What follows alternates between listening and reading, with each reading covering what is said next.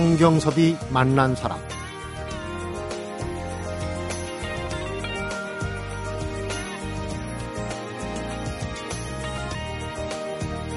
우리나라에 이런 길이 있다는 걸 혹시 아시는지 모르겠어요. 1500년 전엔 신라의 화랑들이 경주에서 출발해서 금강산까지 가는 국토 순례길. 조선의 산천을 진경산수로 그려냈던 겸지의 정선이 화첩으로도 남깁니다. 단원 김홍도 역시 해산도첩이라는 화첩에 담아낸 길인데 얼마나 아름다운 길일까 상상이 되시죠? 성경섭이 만난 사람, 오늘은 이 아름다운 길에다 관동별곡 800리라는 이름을 붙여서 걷기 여행길을 만들어주고 이번에는 관동별곡 800리 답사 책까지 펴낸 문화기획가 세계 걷기 운동본부의 정준 사무총장을 만납니다.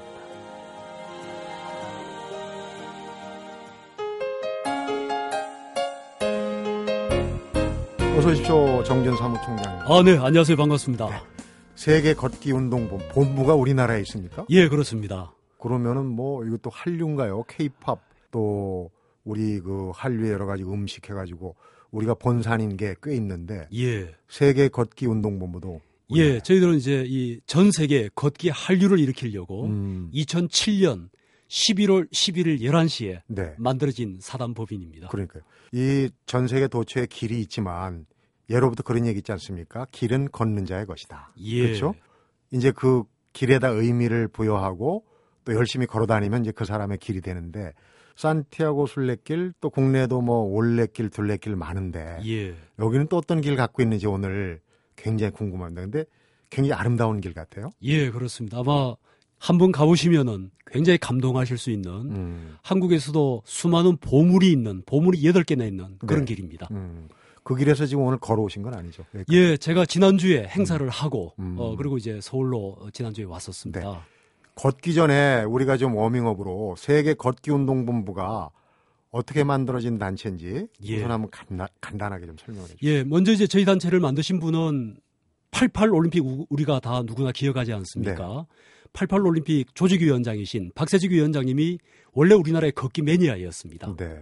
그래서 이제 그분하고 같이 2007년 11월 11일 날 11시에 음. 걷기를 상징하는 날, 그날 시간에 저희들이 어, 세계 걷기 날을 선포하면서 네. 만들어졌습니다. 음. 그때 아프리카에서 가장 잘 걷는 민족인 마사이족이 우리나라에 그때 왔었습니다. 마사이 워킹으로 유명한. 예, 그렇습니다. 음. 세계라는 그 타이틀을 붙일 만한 일을 하셨겠죠, 물론. 그냥 뭐. 예, 이유가 거죠. 있습니다. 네. 이유가 있는데 이유는 무엇인가면은 우리가 만드는 11월 11일 날이 물론 이제 걸어가는 두 다리를 상징하지만은 네. 전 세계에 이것이 보고하기에 너무나 좋은 날입니다. 왜 음. 그런가 하면은 그날이 영연방 국가 한 30여 개 국가에서는 현충일이라서 네. 그날 전부 다 행진을 합니다. 또 미국 같은 경우는 그날이 이제 Memorial Day라고 해가지고 재향 군인의 날입니다. 네. 그래서 전 재향 군인들이 미국 각 도시에 있는 6.25 참전비 앞에서 행진을 합니다. 음. 그래서 우리가 이 날을 입으로 정해서 네. 각 나라에 보급하기 위해서 음. 그 날을 그렇게 이제 택일을 한 겁니다. 그러니까 우리가 기존에 있는 행사들을 다 조직화해서 이걸 세계적인 수준으로 그러니까 예. 반기문 유엔 사무총장님도 같이 가세해서 예. 상징적으로 이제 그 운동본부 발대식도 하고 예. 그랬다는 얘기를 들었어요. 저희들이 이제 2007년에 이제 서울에 있는 월드컵 공원에서 발대식을 하고 그리고 2008년 5월 6일 날 미국 뉴욕에 유엔 본부를 갔습니다. 네. 갈때 이제 박세직 어, 조직위원장만 혼자 가신 건 아니고 전국의 시장, 군수구청장 대표, 네. 또 도지사 대표, 들이 어, 전부 다 한 30명이 가셔가지고 한국에서 만드는 World Walking Day 11월 11일 날을 네. 전 세계 좀 보고 왔는데 도와달라 해서 저희들이 가서 협의를 하고 많은 도움을 받고 돌아왔습니다. 네. 브리핑은 이 정도면 충분한 것 같고요. 예. 앞에도 길은 걷는 자의 것이라고 그랬어요. 지금 뭐 아무리 큰 단체가 있더라도 내가 그 길을 걸으면 그 길이 내 겁니다. 그렇죠? 그렇습니다. 오늘은 어 뭐 지리산 둘레길, 제주 올레길 또 북한산 둘레길 많지만은 예. 또 다른 걷기의 경지를 오늘 한번 찾아보도록 하겠습니다. 근데 기본적으로 그 동해안 쪽이 예. 참 바다하고 접한 그 길들이 아름다운 예. 길이 많은데 예. 그길 그러니까 한 800리 정도 예. 의미를 부여하고 연결한 그런 길이에요. 예, 그렇습니다. 이름하여서 예, 그렇습니다. 관동별곡 800리 길. 예. 그래서 이제 이 길은 어 지금 우리 청소년들이 고등학교 문학 시간에 송강 정철의 관동별곡을 누구나 배우죠. 네. 그런데 그 관동별곡의 무대를 실제 가보지는 않았을 겁니다. 음. 그래서 이제 그 무대를 우리가 한번 실제 어, 후손들이 다니는 길로 만들자라고 해서 저희들이 개발을 했습니다. 네. 우리 관동 팔경이라는 얘기는 많이 들어요. 예. 저도 부분적으로 몇 군데 가봤는데 예. 그걸 쭉 이어서 걸어볼 생각은 못했거든요. 예.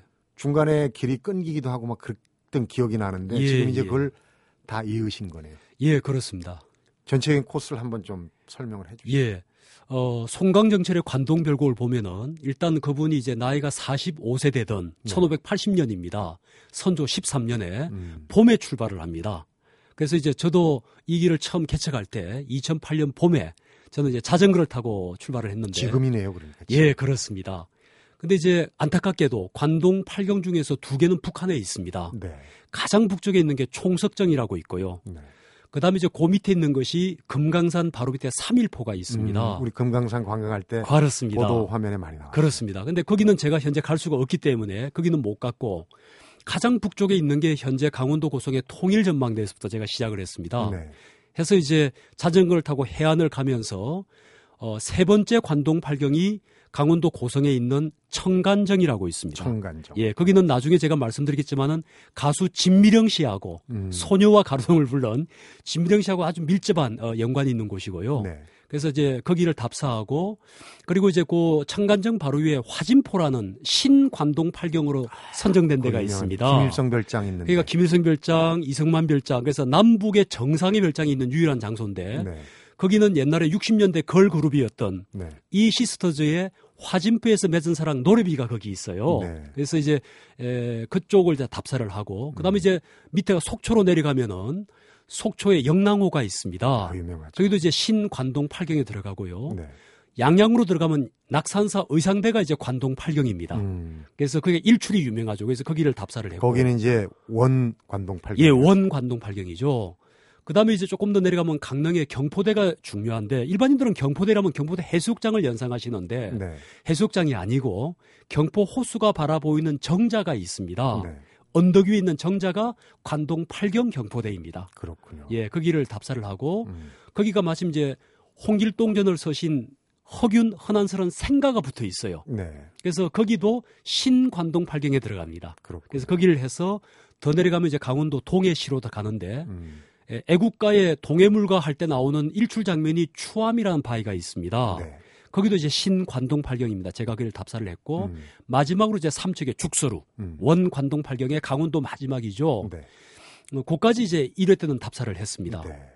길이 1500년까지 시간을 거슬러서 이제 역사적인 배경과 이런 걸 설명해서 길을 걸으면서 야, 1500년 전에 여기에 우리 선조들을 이 걸어갔던 길이다 생각하면 더 감회가 새로울 텐데 1500년이라는 기준은 어떻게 한 겁니까? 이렇습니다. 사실 은 이제 원래로 따지면은 어, 고구려 시대에 어, 수많은 이제 기마 어, 그 무사들이 말을 네. 타고 내려왔던 동해안 길이기도 하고요. 네. 1500년에 이제 음, 이 시점은 어떻게 잡았는가 하면은 신라 진흥왕 때. 네. 그 유명한 꽃 같은 젊은이들 화랑들이 경주를 출발해서 금강산을 순례하는 문화가 있었습니다. 네. 그래서 금강산 순례를 하기 위해서는 동해안을 따라서 올라가는데 그렇게 가는 게 편하죠. 반드시 올라갈 때 심신 수련을 하죠. 음. 그래서 무술을 닦기도 하고 어 그리고 이분들이 국가의 평안을 기원하기 위해서 제사를 지냅니다. 네. 제사 지내는 자리가 바로 관동 팔경입니다. 그런 예. 연결점이 예, 그렇습니다. 그래서 어, 경북에 현재 두 개가 남아 있는데 어, 남쪽에서 올라오면 첫 번째가 월송정인데 그게 울진입니다. 네. 그러니까 어, 아주 소나무 밭에 달밤에 거기서 화랑들이 놀았다는 기록이 있습니다. 음. 그래서 달월자 소나무 송자에서 너무너무 아름다운 관동 발경이고요. 네.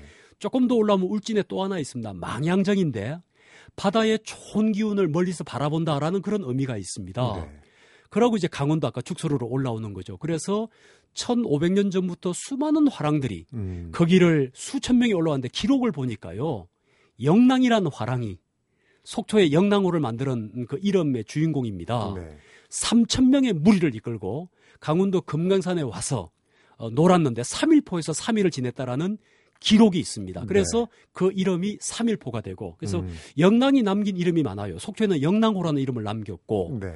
그다음에 고성에는 3일포라는 이름을 남겼고 음. 그렇습니다. 아, 화랑들이 예. 3천 명이 쫙그 무리지어서 예. 그러니까 이제 관 자연 관찰도 하고 명상도 하고 예. 그 심신 수련도 하고 투어를 하는 거 아니에요? 예, 그렇습니다. 하는데 야, 그 상상만 해도 멋진 전경이 정말 전 또, 세계에서 음. 청소년들이 국토를 순례하는 가장 오래된 길이 자랑스럽게도 대한민국에 있다는 걸 우리 국민들이 이번에 아시게 될 겁니다. 네.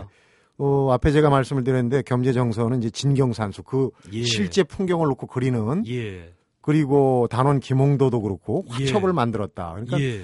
우리가 가서 지금 눈으로 보는 거 이상의 예. 어떤 그 그림 속에 장면들이 예. 떠오르는데 예. 그런 부분도 이제 그 도보여행을 하면서 많이 활용을 하겠죠. 그렇죠. 그러니까 이제 화랑들이 신라 때는 그렇는데 화랑이 망하고 고려가 들어서면서 고려의 선비들이 거기를 걸었어요. 네. 그래서 원래 관동별곡이 송강은 한글로 썼는데 음. 고려 시대도 관동별곡이 또 하나 있습니다. 그는 한문으로 썼어요. 네. 안축이라는 선비가 쓴 관동별곡이 있는데 그 고려 시대 때도 수많은 선비가 걸었고 조선 시대가 되면서는 선비들이 한 번은 일생에 한 번은 거기를 걸어야 되는 소위 말하는 지금으로 말하면은 야외 수업의 음. 하나의 프로그램으로 돼서 네. 그 당시에는 이제 그 강원도로 가는 길이 너무 힘들었으니까 대관령을 넘어갔어요. 네. 그래서 강릉으로 가면은 그 경포 호수 옆에 선교장이란 큰 그 기와집이 있습니다. 네. 그러니까 그 당시 관동 팔경을 걷는 선비들의 수많은 시인, 묵객, 화가들의 사랑방이었습니다. 네, 그렇군요. 예전 그 기록이나 소설들을 보면 어, 그 선비가 금강산 유람을 떠나면 한동안 얼굴을 볼 수 없는 그런 장면들이 나오거든요. 그러니까 예. 그때 교통편도 걷거나 이제 뭐 낙이나 예. 아니면 말인데 예. 금강산 유람이라는 게 얼마나 일생일대 업적인 지금은 그런 거 보면은 마음만 먹으면 갈 수 있으니까 참 편해진 시대 같아요. 그러면은 예. 관동별곡 그 800리길을 예. 한번 시작 전부터 예. 잠시 한번 같이 우리 정준 사무총장하고 걸어보도록 하겠습니다. 성경섭이 만난 사람 오늘은 송강 정철과 함께 걷는 관동별곡 800리길을 만든 세계 걷기 운동법의 정준 사무총장을 만나보고 있습니다.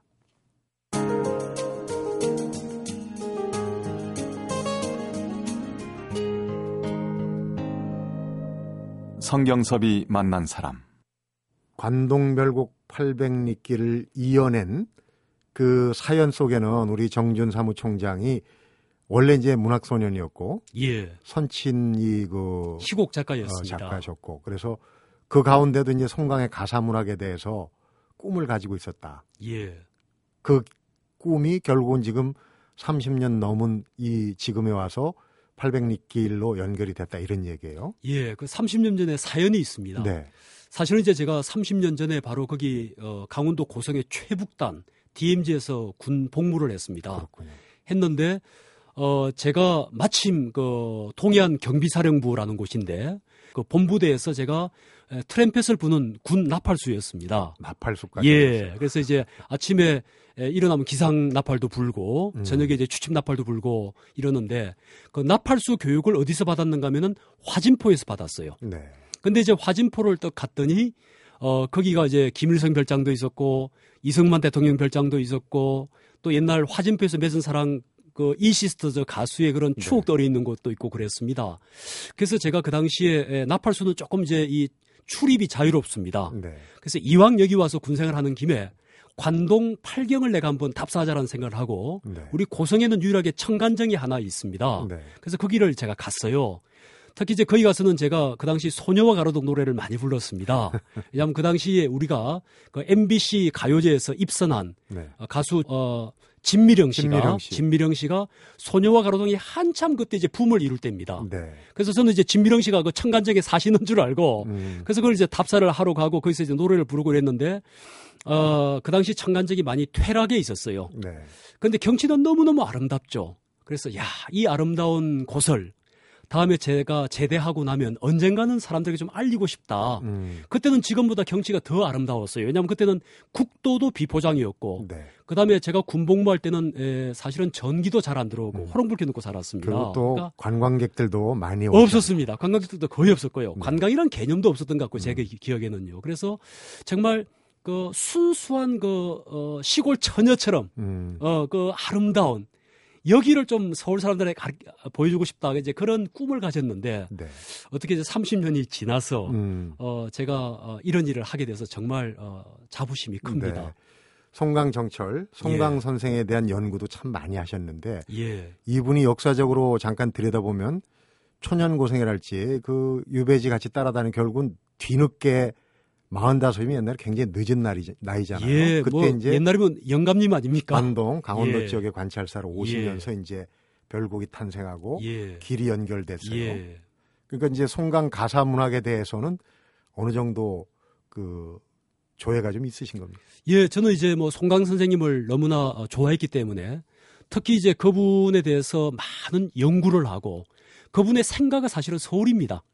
서울에 예, 서울 종로구에 가시면 청운 초등학교가 있는데 음. 청운 초등학교에 가면은 송강의 시비가 다섯 개가 있어요. 왜냐하면 초등학교 자리가 송강의 생가입니다. 와, 생가터가 예, 그래서 제가 생가를 제가 답사를 했고 음. 그다음에 이제 그분이 어 제가 정말 좋아하는 이유 중에 하나는 초년에 정말 고생을 많이 하셨어요. 그래서 그 어려움을 딛고 일어나신 분인데 이유는 네. 무엇인가 하면 온 집안이 사화에 연루가 돼가지고 음.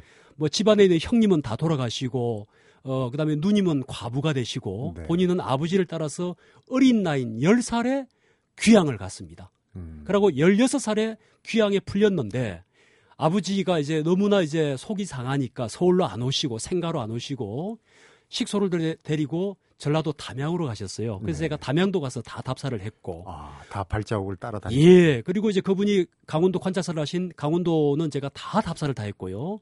어, 경북의 울진까지 답사를 했습니다. 네. 했고 그다음에 지금 그분의 무덤이 어디 있는가 하면은 충청북도 진천에 있습니다. 진천에 예, 있습니다. 진천의 문백면에 그분의 사당과 무덤인데 제가 거기도 가서 어, 크게 큰 절을 올리고 음. 어, 그래서, 그래서 송강의 흔적을 따라서 모든 제가 투어를 다 했습니다. 그렇군요. 그러니까 이제 뭐 관동 8경 800리길을 복원할 적임자를 아주 후대에 지금 이제 올해가 송강 선생 돌아가신 지 예, 420주년 됩니다. 420주년. 1593년 임진왜란 때 돌아가셨어요. 그렇군요. 예. 그 송강 선생의 관동 팔경 800리길. 예. 어, 우선 아까 이제 대략적으로 북부 권역, 남부 권역을 들었습니다. 그러니까 이제 예. 쭉 이어지는 길 들었는데 예. 우리가 오늘 다 얘기할 수는 없고 그렇죠. 여기는 지나치면 정말 손해다. 예, 예. 한두 군데만 좀 집중적으로 예. 소개해 주시죠. 일단 이제 그 송강 선생님의 흔적을 좀 마음으로 느끼기 위한 소위 말하는 이제 힐링의 여행을 떠나고 싶으신 분이 계시다면은 네.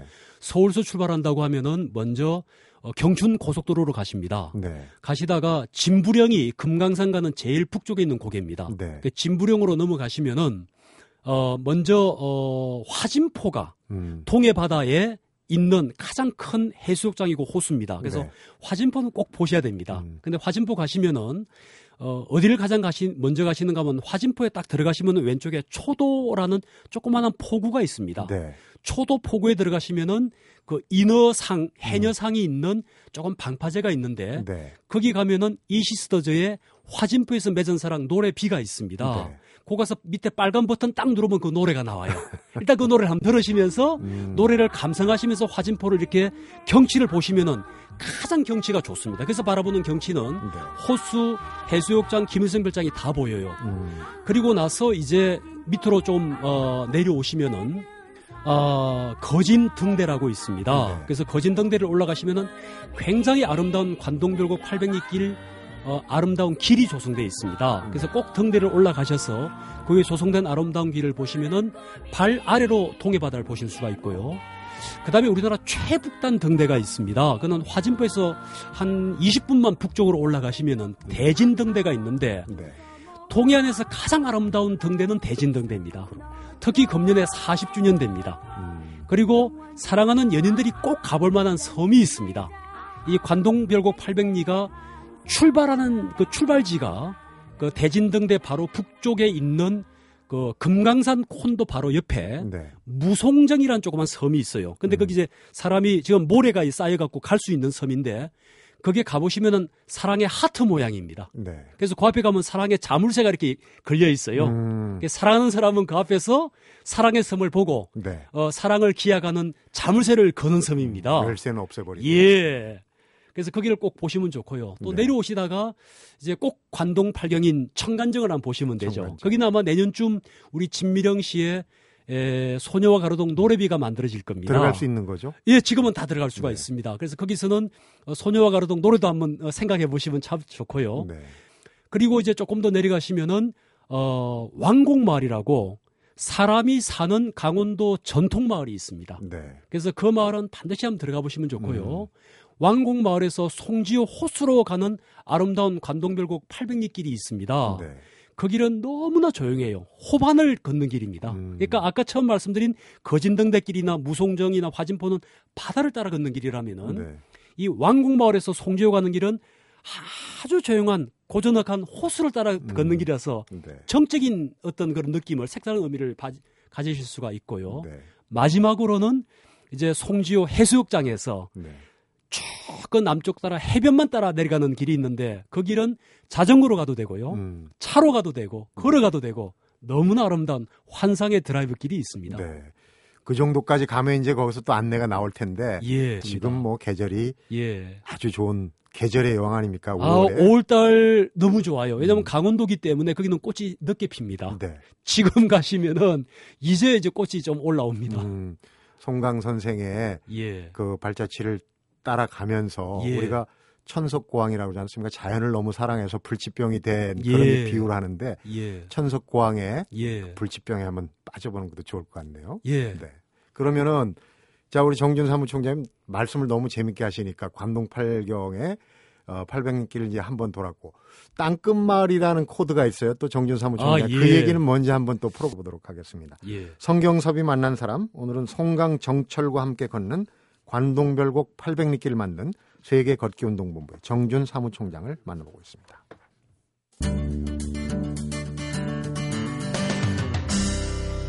성경섭이 만난 사람 우리 정준 사무총장님은 참 다양한 관심을 갖고 재밌는 분인 것 같아요. 그 시간을 좀 거슬러서 옛날 얘기를 좀 하면은 예. 청취자분들이 재미도 있고 도움이 좀 될 것 같은데 우선 어쩔까요?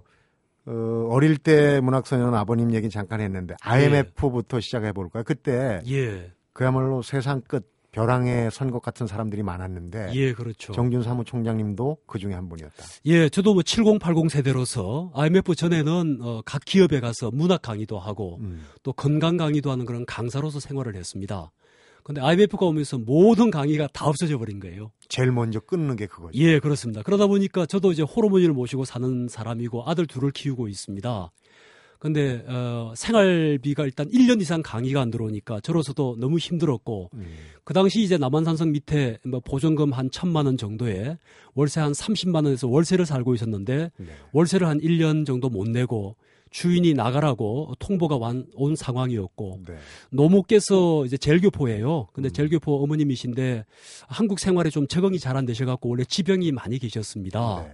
근데 그분의 이제 그 지병 때문에 병원비도 많이 필요한 음. 상황인데 제 둘째 아들이 집 앞에서 갑자기 한겨울에 12월 달에 얼음에서 넘어져 가지고 이마를 한 80반을 꾸매는 아. 큰 사고를 당해서 저랑 같이 119를 타고 병원에 갔는데 병원비가 없는 거예요. 네. 그래서 정말 너무너무 절망스러웠죠. 개인적으로는. 왜냐하면 가장으로서 직장은 떨어진 지가 1년이 지났고 네. 그래서 너무너무 어려울 때 그날 우연히 집에 저는 이제 벽에 그 지도를 붙여놓고 있습니다. 네. 그래서 지도를 보니까 토말이라는 글자가 눈에 들어왔는데 토말이 사실은 땅끝마을의 땅끝. 다른 말입니다. 네.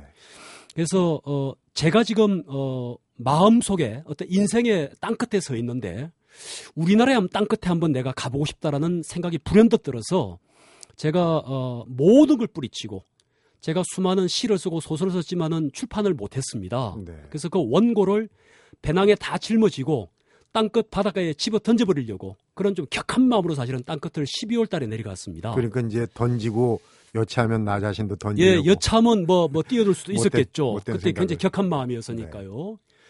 네. 그래서 내려갔는데 거기서 하룻밤을 지냈는데 아침에 일출을 보면서 저도 모르게 시가 떠올랐어요. 그래서 음. 미친, 그때 미쳤죠. 미친 사람처럼 시를 한 10편을 한 2시간 동안 썼습니다. 네. 그 땅끝에서 부르는 노래, 어, 날고 싶은 청개구리, 뭐 반환점 이래서 한 10편의 시를 쓰고 시를 다 쓰고 나니까 저의 고민은 해결된 건 아무것도 없지요. 네. 지금도 제 아들은 병원에 있고 음. 병원비를 제가 얻고 어머님도 병원에 모셔야 되는 입장인데 생활비도 없지만은 그냥 저도 모르게 희망이 가슴 속에 가득 차는 거예요. 응어리를 다 시로 쏟아내시 예, 아마 카트라시스를 저도 느낀 것 같아요. 거기에서는. 어, 네. 그래서 새로운 힘을 안고 서울에 올라오자마자 정풍송 작곡가를 찾아갔습니다. 네. 이번에 그 가왕 조용필 씨 예, 노래 중에서 그 허공이란 노래가 있습니다. 음. 그분의 노래를 작곡 작곡 작사하신 그렇죠. 분이 바로 어, 정풍송 선생입니다. 다다다 다. 맞습니다. 전주 그렇게 나가. 예. 그래서 그분을 찾아가 뵙고 선생님 제가 이번 땅 끝에 갔다 왔는데 이런 시를 썼습니다 보여드렸더니 아우 너무 좋다. 작곡을 하겠다 그러시는 거예요. 그래서 음. 정풍송 작곡.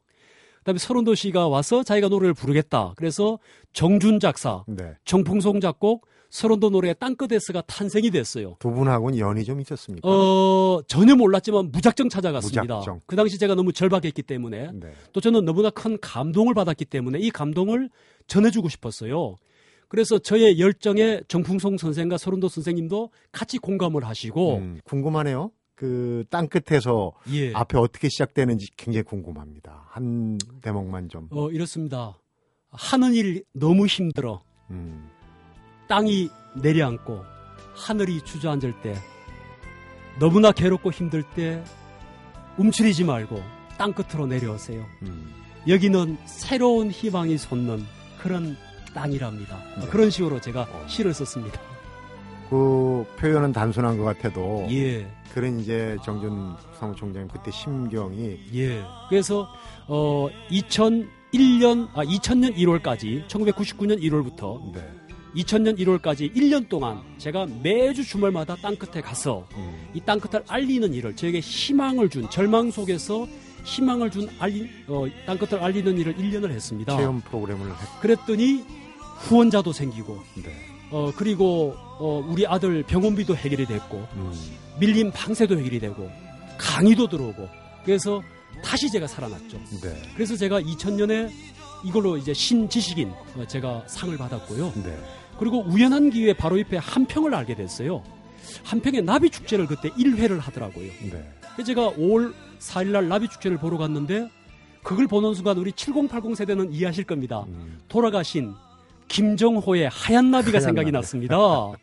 그래서 저는 그때 너무너무 어렵고 힘들 때니까 어, 김정호의 하얀 나비를 혼자 부르면서 엉엉 울었어요. 음. 그래서 저를 울린 한평의 나비 축제를 내가 도와주자. 혼자 결심을 해가지고 네. 나비 축제를 소재로 소설을 혼자 썼습니다.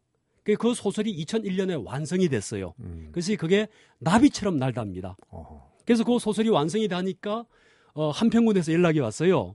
해남의 땅끝마을을 유명하게 해준 것처럼 우리 한평 나비 축제도 좀 유명하게 해달라. 그래서 제가 공식 홍보대사로 음. 2001년에 한평에 한 달 동안 제가 공식 그 근무를 같이 했고 네. 갔더니 재밌는 게요. 1회 홍보대사가 아싸 호랑나비 김은국 씨였더라고요. 아. 2회 홍보대사가 베이로 신토부리 가수였더만요. 네. 제가 3회 홍보대사 하면서 나비 열차를 만들어 가지고 우리 이제 독자들과 함께 한평을 알리는 일을 하면서 이렇게 이제 문화기획가로 제가 인생이 그냥 어, 바뀌어버린 거죠. 전환점이 된 예, 거죠. 전혀 꿈도 안 꿨던 인생을 제가 다시 지금 살고 있는 그러니까 겁니다. 실패라는 거는 도전까지도 포기할 때 실패라고 그래요. 마지막 예. 도전에서 이제 어, 인생의 전환점을 맞으셨는데 예. 네, 정준 사무총장님 참 하신 게 많고 학춤도 얘기 들을 게 많은데 시간은 한정돼 있고 우선 이제 길 얘기를 했으니까 길 얘기로 예. 마무리를 했으면 좋겠어요. 예. 어, 올해 이제 그 지난주에도 갔다 오셨다 그러고 예. 우리가 길 어, 우리가 갖고 있는 길을 너무 모르는 예. 부분이 많다는 생각이 들었어요. 예, 예. 관동 8경 800길 어, 어떤 길로 우리가 어, 발전을 시켜야 될지 이런 계획도 있고 좀 예. 그런, 그런 부분을 좀 구체적으로 예. 얘기를 해주면은 예, 1차적으로 이렇습니다. 지금 우리나라 이제 청소년들한테 어, 가장 중요한 게 상상력과 창의력이 아니냐. 네. 그러면 송강 정철은 상상력과 창의력으로 대단히 뛰어나신 분이십니다. 그래서 어, 우리 자라나는 청소년들한테 그런 무한한 상상력을 심어주기 위해서 앞으로 모든 그런 청소년들을 한번 관동별곡 800리길을 음. 제가 한번 안내를 해주고 싶습니다. 네. 그래서 벌써 5월 달에는 1박 2일로 어, 정준 작가와 떠나는 관동별곡 800리길 행사를 제가 지금 준비 중에 있고 네.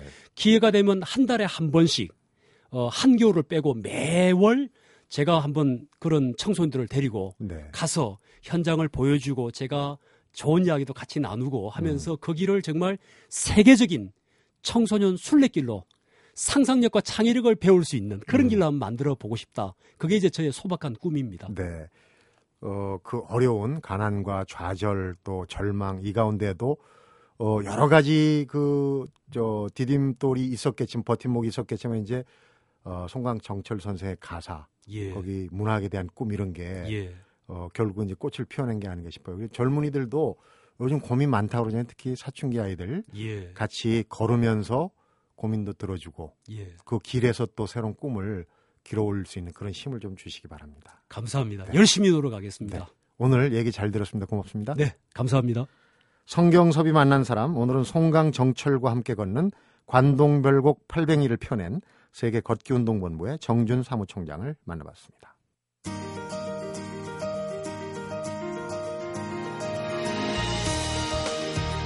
금강산과 관동 팔경 유람은 조선조 사대부들의 필수 교양 코스였다고 합니다. 산천 경계를 둘러보면서 답답한 기운을 떨쳐버리고 또 호연지기를 키우기 위해서 정신이 활짝 펼쳐져서 상쾌한 상태를 누리기 위해서 조선조 사대부들이 찾았던 건 경치가 빼어난 자연이었던 거죠. 답답하고 꽉 막힌 것 같을 때 관동별곡 800리길을 한번 기억해 내시면 좋을 듯입니다.